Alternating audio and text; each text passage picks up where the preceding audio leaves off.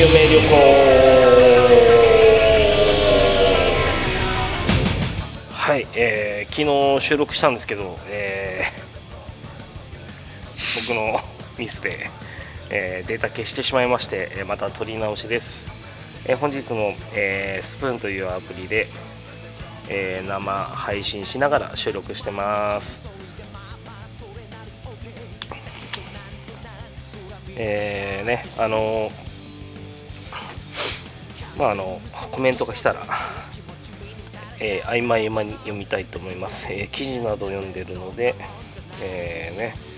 あんまり、えー頻繁には画面見れませんのでご注意ください。ということを書きたいんだけどこういうのどうしたらいいんだろうね。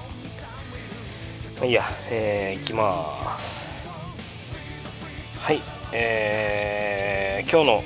トークテーマ、えーまあ僕が好きなものを紹介するって感じですね。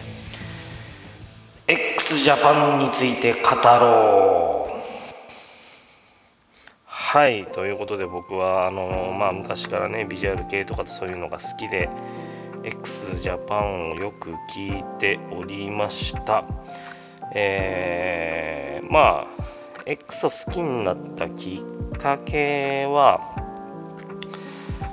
あのーまあねえー、とルナシーを知って、えーその親玉だ親玉っていうのは誰なんだって話になった時にまあ、え、YOSHIKI が、えー拾ってきたバンドだということですね。聞きまして、えー好きになったという感じですね、まあ、XJAPAN の簡単な、えー紹介をさせていただきます。XJAPAN は日本のビジュアル系ロックバンド、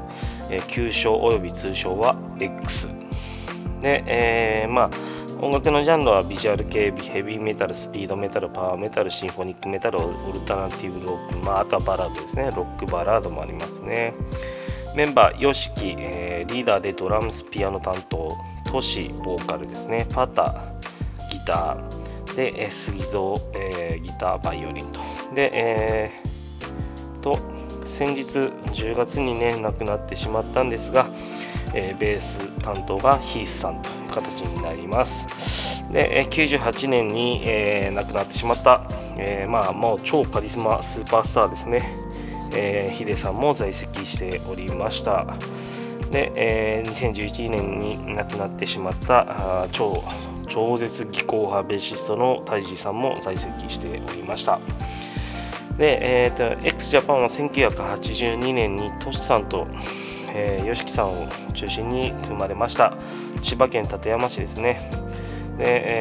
えーとまあ、ちなみに阿波高校っていうところのね高校の、えー、と野球部の、えー演奏は「紅」をちゃんとやるみたいですね。やっぱり、まあ、先輩の曲を使うということでね偉いなというふうに思いますね。特別な感じがありますよね、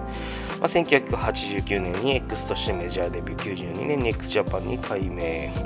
97年に、え解散を発表して12月31日にラストライブを開催と。で2007年開、え再結成で、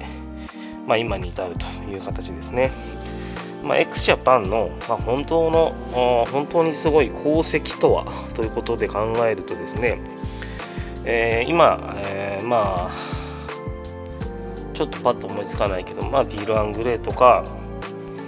まあ、ちょっと一昔前で言えばガゼットとかシドなんていうバンドのですねシドってあの鋼の錬金術師のね、えー嘘を歌ってるバンドですね。であとはグルメ、えーラルク、うんまあ、ラルクは違うのかな？わかんないけどよくわかんないけど、まあ、ラルクも入れたとして、えールナシーグレーを入れて、えーいわゆるビジュアル系という、えージャンルを確立したと、えーでこのビジュアル系っていうのがえー、とヒデさんがですね X のキャッチコピーを考えた時に、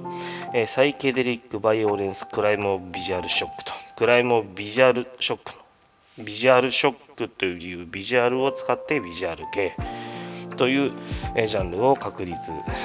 えーそういう言葉をもじってじゃ、えジャンルを確立したという形になりますね。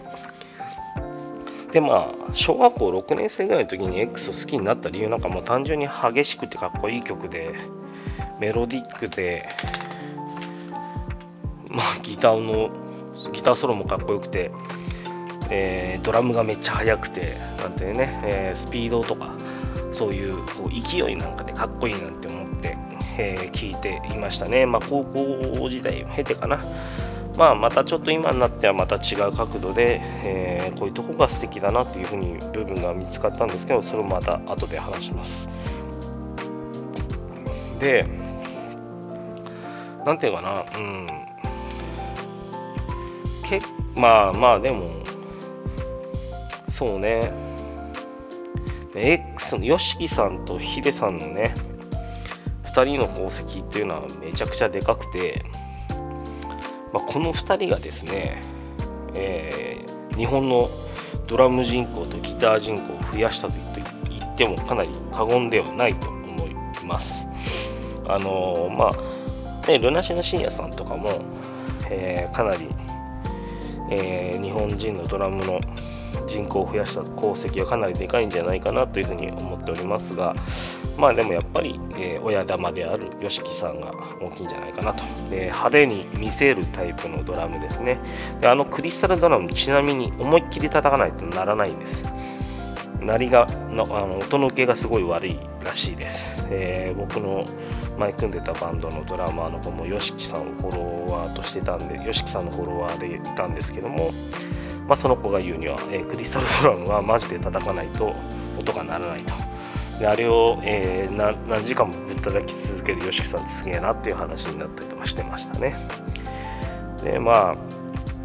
うんまあ見せ方がとにかくうまい。で、えーと、当時ですね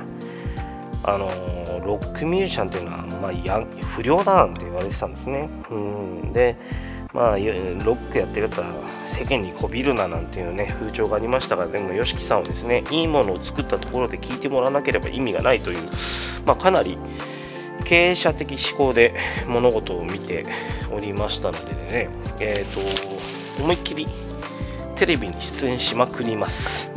それもですねかなりこうお笑い系の番組ですね、えー、に出る形になります。えー、まあ元気が出るテレビ八代食堂なんかもそうですよね。だからこう何て言うかな。まああのかっこいいだけどこびてないというところがですね、えー、僕はすごくうん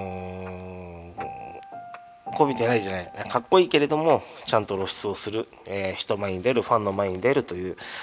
えー、姿勢がですねとてもね僕は、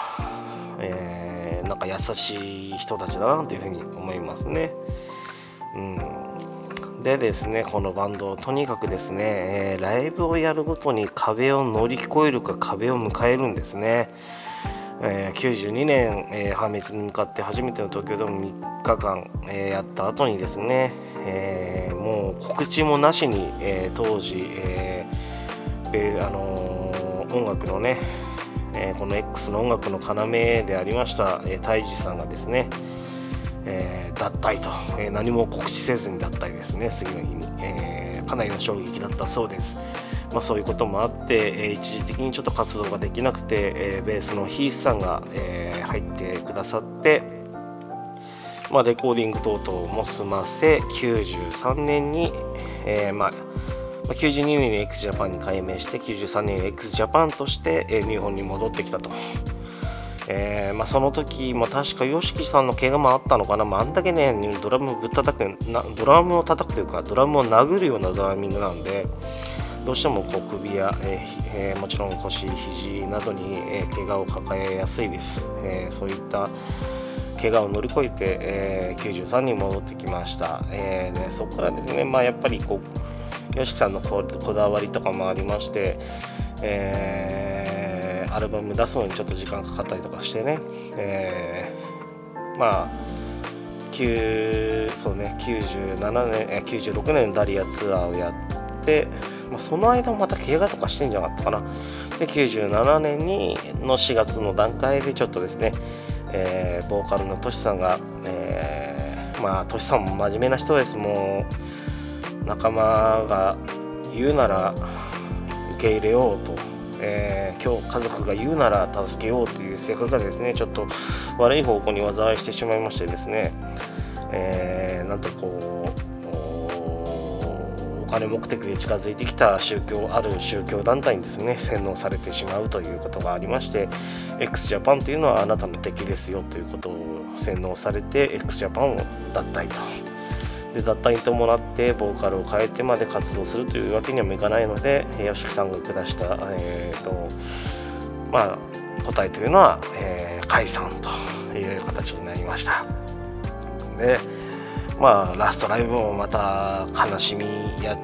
壁にねぶち当たっての、ライブであったと思います。当時のねファンの方当時会場に行ったファンの方とかとねちょっとお話しできる機会があったらさらにそこら辺深掘りしたいなとは思ってますがあのー、こんなに紆余曲折あるもんかっていうぐらいねバンド活動をしてて。珍しいんじゃないかなっていうぐらいね、えー、もう壁ばっかりですよね。まあ、それで、うんまあ、97年解散してで本当だったらですねもう早いうちに23年とか経った後にまた再結成のつもりであったんでしょうけれども、えー、もう大事件が、えーきてしまいます。この事件があった影響で再結成が10年以上も伸びたんじゃないかなと思われます、え、97え98年解散後の98年の5月2日にですね超カリスマメンバーの、えー、ヒデさんが、えー、原因不明での、えー、事故または何かしらの影響で命を落としてしまうと。いうことでこれによってですねもう x ジャパン再結成は不可能なんじゃないかというふうに言われて、えー、おりました。で YOSHIKI さん自身もね、え、2007年までの間、えー、もうメンバーとも会わずにですね、えー、思い出を思い出をこう箱に入れてガチガチに鍵を閉めて二度と開かないようにとことでもう忘れてしまいたいぐらい疲弊してですね、え、10年間を過ごすという形になります、まあ、その間にもねいろんな活躍はあったんですがやはり、えー、x ジャパンというのは、えー、大切すぎたがゆえに、えー、失ってしまった場合はもう思い出したくもない状態にあったんじゃないかなというふうに思います。で2007年、えー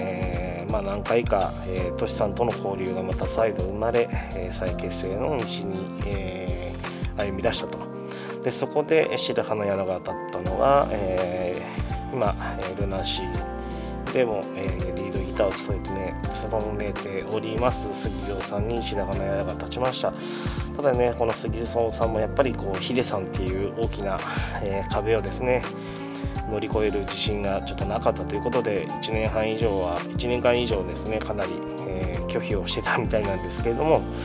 えー、まあ、説得に説得を重ねて、えー、杉蔵さんが加入と。でまあでもね僕たちエクスタシーファンは逆に誰かいるのっていうぐらいもう水蔵さんが入って当たり前みたいな感じ。まあルナシーファンだったっていうのもあるけれどもでもあの昔ね日本武道館でやってたあのフェスもう当時珍しいよねフェス。あの YOSHIKI さんが作ったエクスタシーレコードっていうあのレーベルの、えー、メンバーが集まってやるフェスでですね、えー、セッションバンドで杉蔵さんがヒデさんのパートをですね、えー、ギターで弾くということもありましたし逆に何て言うかなギタリストとして花があるという部分で杉蔵さん以外にいるっていう感じもあったのでな僕としてはもうごくごく自然ごくあの至極当然うん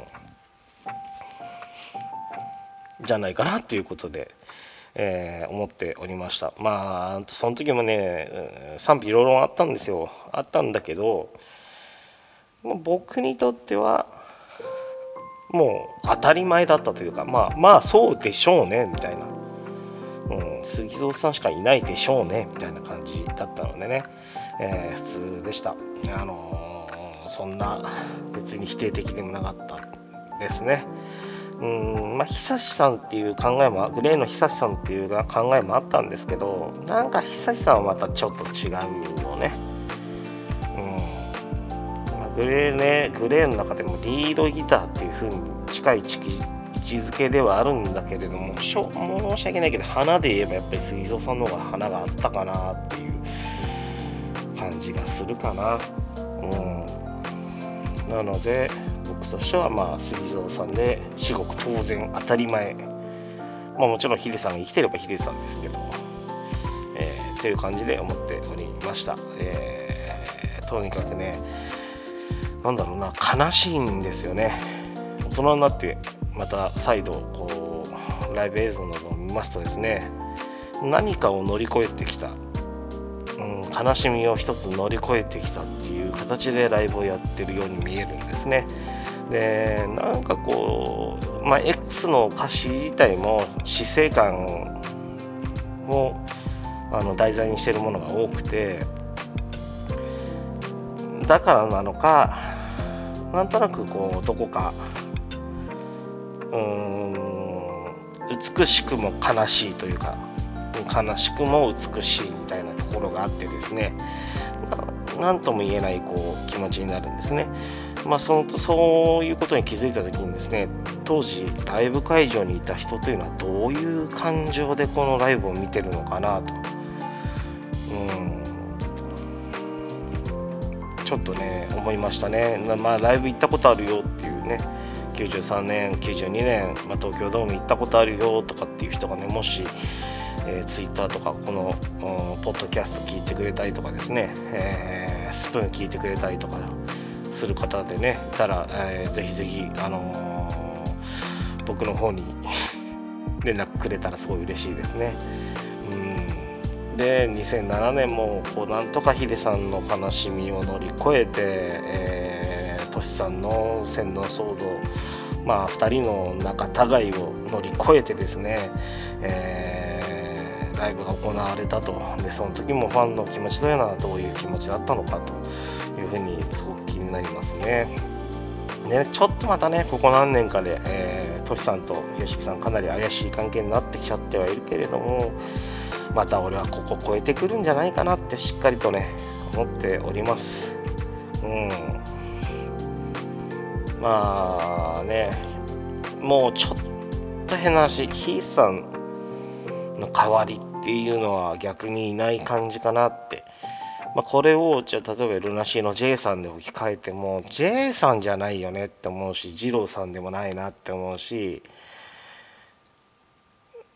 うんまあだから、えー、まあ入れ替わりでねチロリンさんとか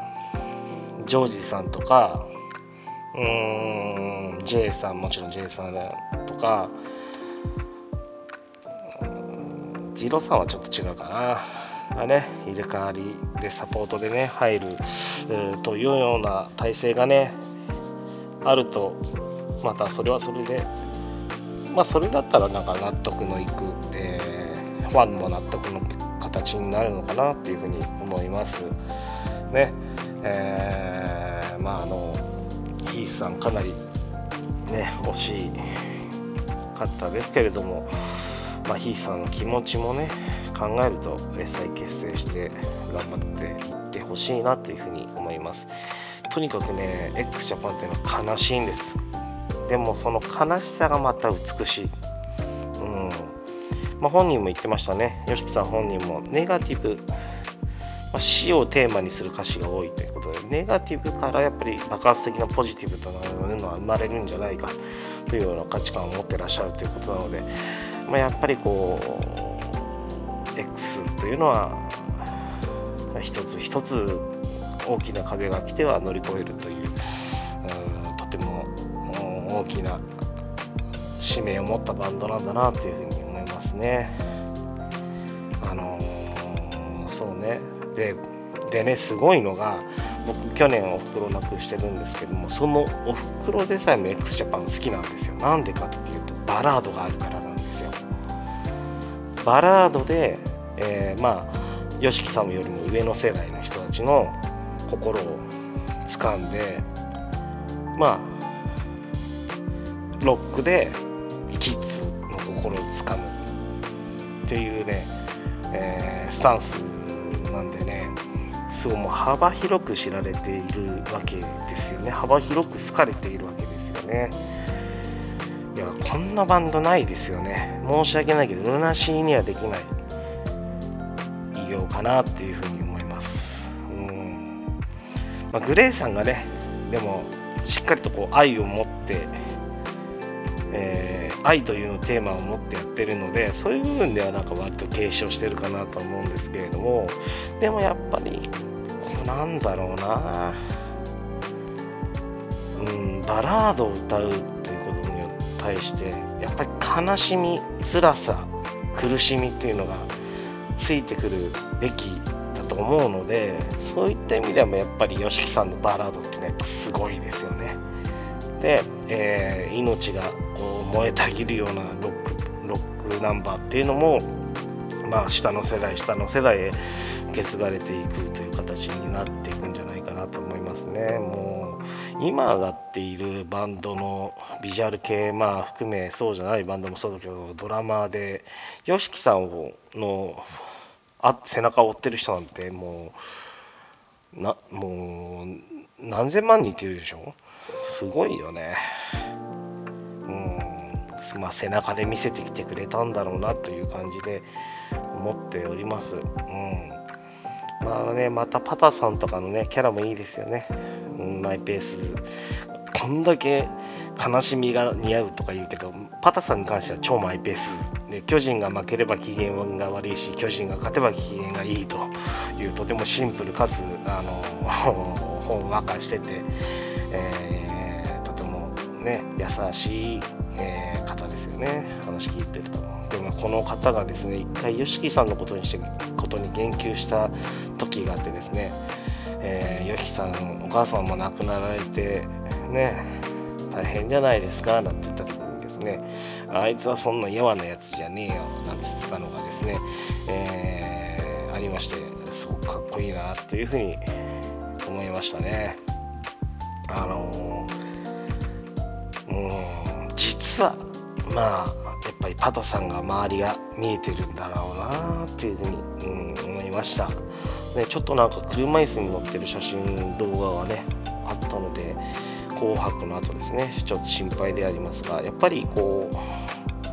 まあ、俺しかいねえだろうっていうことであの紅白今、えー、2023年の紅白もですね多分こう出演したんだと思うんですね。あのー、まあ、そういった部分でやっぱりパタさんの優しさなのかなっていうふうに思います。で杉蔵さんもですね今はですね割と後輩ではあるんですが、えー先輩のケツを叩いてですね先輩がマイペースすぎるんで先輩ほら行きますよっていうことでパンパンパンとケツを叩くような役割がどうも杉蔵さんには芽生えてきてるみたいで、えー、いいですねあの頼もしい素晴らしい後輩像でありますよね杉蔵さんも。あのね、杉蔵さんなんかねもうヒデさんがいた頃の曲はヒデさんのアレンジを一つ変えず何一つ変えず演奏すると。あの超個性マシンがですよ。個性マシンの杉蔵さんがですよ、えー、一音とも借り変えずにですね、えー、完全コピーをしたいというふうに願い出てですねギターも、えーとまあ、杉蔵さんが使ってるギターとヒデさんが使っているギターっていうのは全く違うものなんですが、まあえー、わざわざ改造してですね、えー、ヒデさんの音になるべく近いつけるように、えー、改造したということでですね、えーと、もうあくまで先輩のうん代わりに俺は立つぞと。で先輩の意思を継ぐぞということでですね、えーと、杉蔵さんは年下ながらもですね、えー、先輩のケツをパンパンパンと叩きながらも、えー、自分の役割をしっかりやっているというところがやっぱかっこいいですよね。まあ、トシさんはねあの本当ほんわかしてて可愛らしい人ですよね。でもやっぱり思うのはですね YOSHIKI さんの作った曲はやっぱトシさんの声じゃないと合わないよね。うん思ったこの前。あのいろんなレジェンドボーカリストいました。松岡充さんの清春さんもそうですけど。でもねやっぱりトシさんだよね。ってエンジェル聞いた時なんかもああよかったトシさんの声やって。あのなんだろうな YOSHIKI さんの独特のメロディー、まあ、バラードなんか特に目立ちますがあの声にやっぱりハマるのってトシさんなんだなって思うし YOSHIKI さんも多分無意識にどっかで曲を作る時にトシさんの感覚っていうのを持って、えー、曲を作ってるんじゃないかなと思うぐらい、えー、もう YOSHIKI さんの曲はやっぱりトシさんが歌って、えー、初めて、え100点満点になるんだろうなって0から1を生んで1から100点満点にするのがやっぱりトシさんなのかなっていうふうに思いますね。り始めたらキリがないですね。ただ一人語りなんでね、えー、ちょっと限界もありますけれども、まあ、とにかくこうドラマもう映画見てるみたいなこのバンドを追いかけると。一つの映画を見てるようなね、えー、気持ちになります、えー、よってですねやっぱり一緒に人生というものをですね戦って生きている他の人間にもですね YOSHIKI さん、ま含め x ジャパンのメンバーはこう勇気をくれるなっていうふうに思いますね。まあこんなところで以上で x ジャパンを語るというところは、えー、以上になりますね。はい次のコーナー、えー、サウナのコーナーに行きます。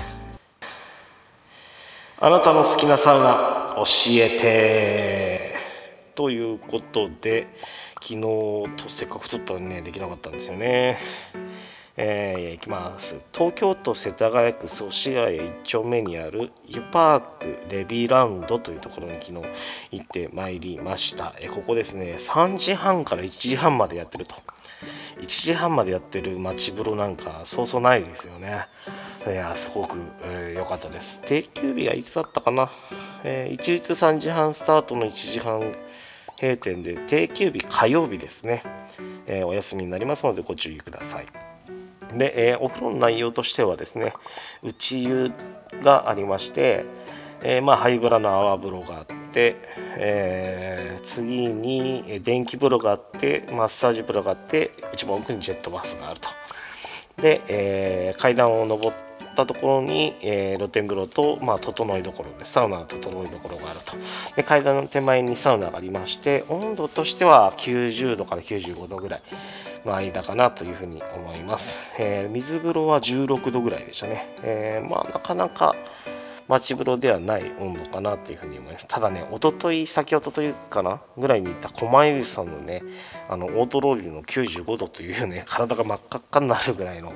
あの衝撃があった次の日だったんでちょっとまあ物足りなさは感じちゃったけれどもでもやっぱり金額的に安い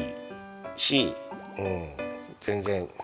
あの僕も仕事で近く行った時とかねぜひぜひ行きたいなというふうにまた行きたいなというふうに思います。で金額が入浴だけで520円サウナ入って900円だったかな。うん。って形でえっ、ー、とここあそうここはねあの、シャンプーとボディーソープはですねあの、置いてありますんであのまあタオルだけ持っていけばいい話かなというふうに思います。はい、で上のね露天風呂がねやっぱり香りがついてるお風呂ですごくなんか森の香りみたいなのがねしまして、えー、とてもリラックスできるでお風呂がですねチャパチャパチャパチャパとこう循環式なんですのでお風呂がねあのお湯がチャパチャポって音がするんですけれどもその音を聞きながら、えー、少し、えー、サウナ後に、え近くのベンチに座ってえー、涼むとですね、えー、とてもまあリラックスをするには好条件の条件が揃っているというところでとても素晴らしかったです。であと一つめちゃくちゃここのね押したいポイントは浴槽が広い。すごい広い。うん。もうねどんなに人がいても多分ゆったりできるぐらい。めちゃくちゃ浴槽が広い。であとサウナルームめっちゃ広いから。うん。でと、えー、整いどころは露天風呂があって整えると。で脱衣場で整ってもいいですけれども上でも整えるよと。で内湯の中でも整えるしあのいろんなね整いスタイルに適用できるんじゃないかなっていうふうに思います。でこの値段で900円は安い。めちゃくちゃ安い。けれどもね結構ねまあ近くのね若い子たちも来てるんでちょっとこう賑やかなところが苦手だなっていう方はちょっとあれかもしれないですね。でまあもちろん多分ここも町流なんでタトゥー入ったりとかしてる方も来ると思います。まあそういうのが苦手だっていう場合はまた違うスーパー銭湯の方にね行っていただくのが理想かなっていうふうに思いますね。はいでは以上になります。まあ生配信なんですが収録でもありますのでジングル挟んでえー、エンディングに入ります。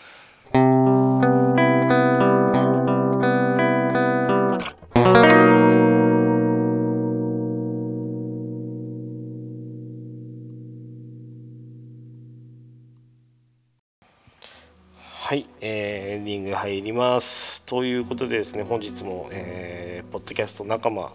のお知らせをさせていただきます。えー、ポッドキャスト名ナレッジカフェの端っこ、え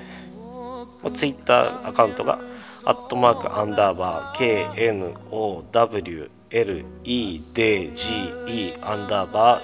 CAFE アットマークアンダーバー KNOWLEDGE アンダーバー CAFE という形になっております。えー、とてもね物腰柔らかいお二人がですね、えー、自分たちの好きなものとか、えー、感じたこととか行った場所について語って、え日常にある発見を新たな発見をお知らせしていこうというコンセプトでやってらっしゃいます。えー、面白いですよ。ポケポケモンカードを11月ぐらいから始めた話とかね。で初めて事故に遭った話とか。いや同じく僕と同じくサウナが好きって言ってるでお話とかもね。聞けたり、えー、乃木坂が好きで乃木坂の推し活の話とかもね、えー、聞けますのでねぜひぜひ聞いてみてください。はいえー、っと以上になりますね。はいちょっとね x ジャパンの話長くなりましたけれどもね、えー、ぜひぜひ聞いてくれたらと思います。はい、えー、超感情でねぜひぜひ聞いてくれたらと思います。はい。でまあ、引き続き、まあの朗読とかもね全然やってきますので、えー、ぜひお願いします。あそうだあの感想とかね、えー、ツイッターでツイートしてくれると嬉しいです、えー、ハッシュタグ堀春夢旅行で、えー、ぜひぜひ、感想をあげていただければ幸いです、えー直にね DM またリプいただいても構いません。アットマーク HORISHUN713 アットマーク HORISHUN713 堀州713という形になってます。よろしくお願いします。ではまたね。バイブー。ブルブルブルブルブルブルブルブルブル。X やかに輝き出す。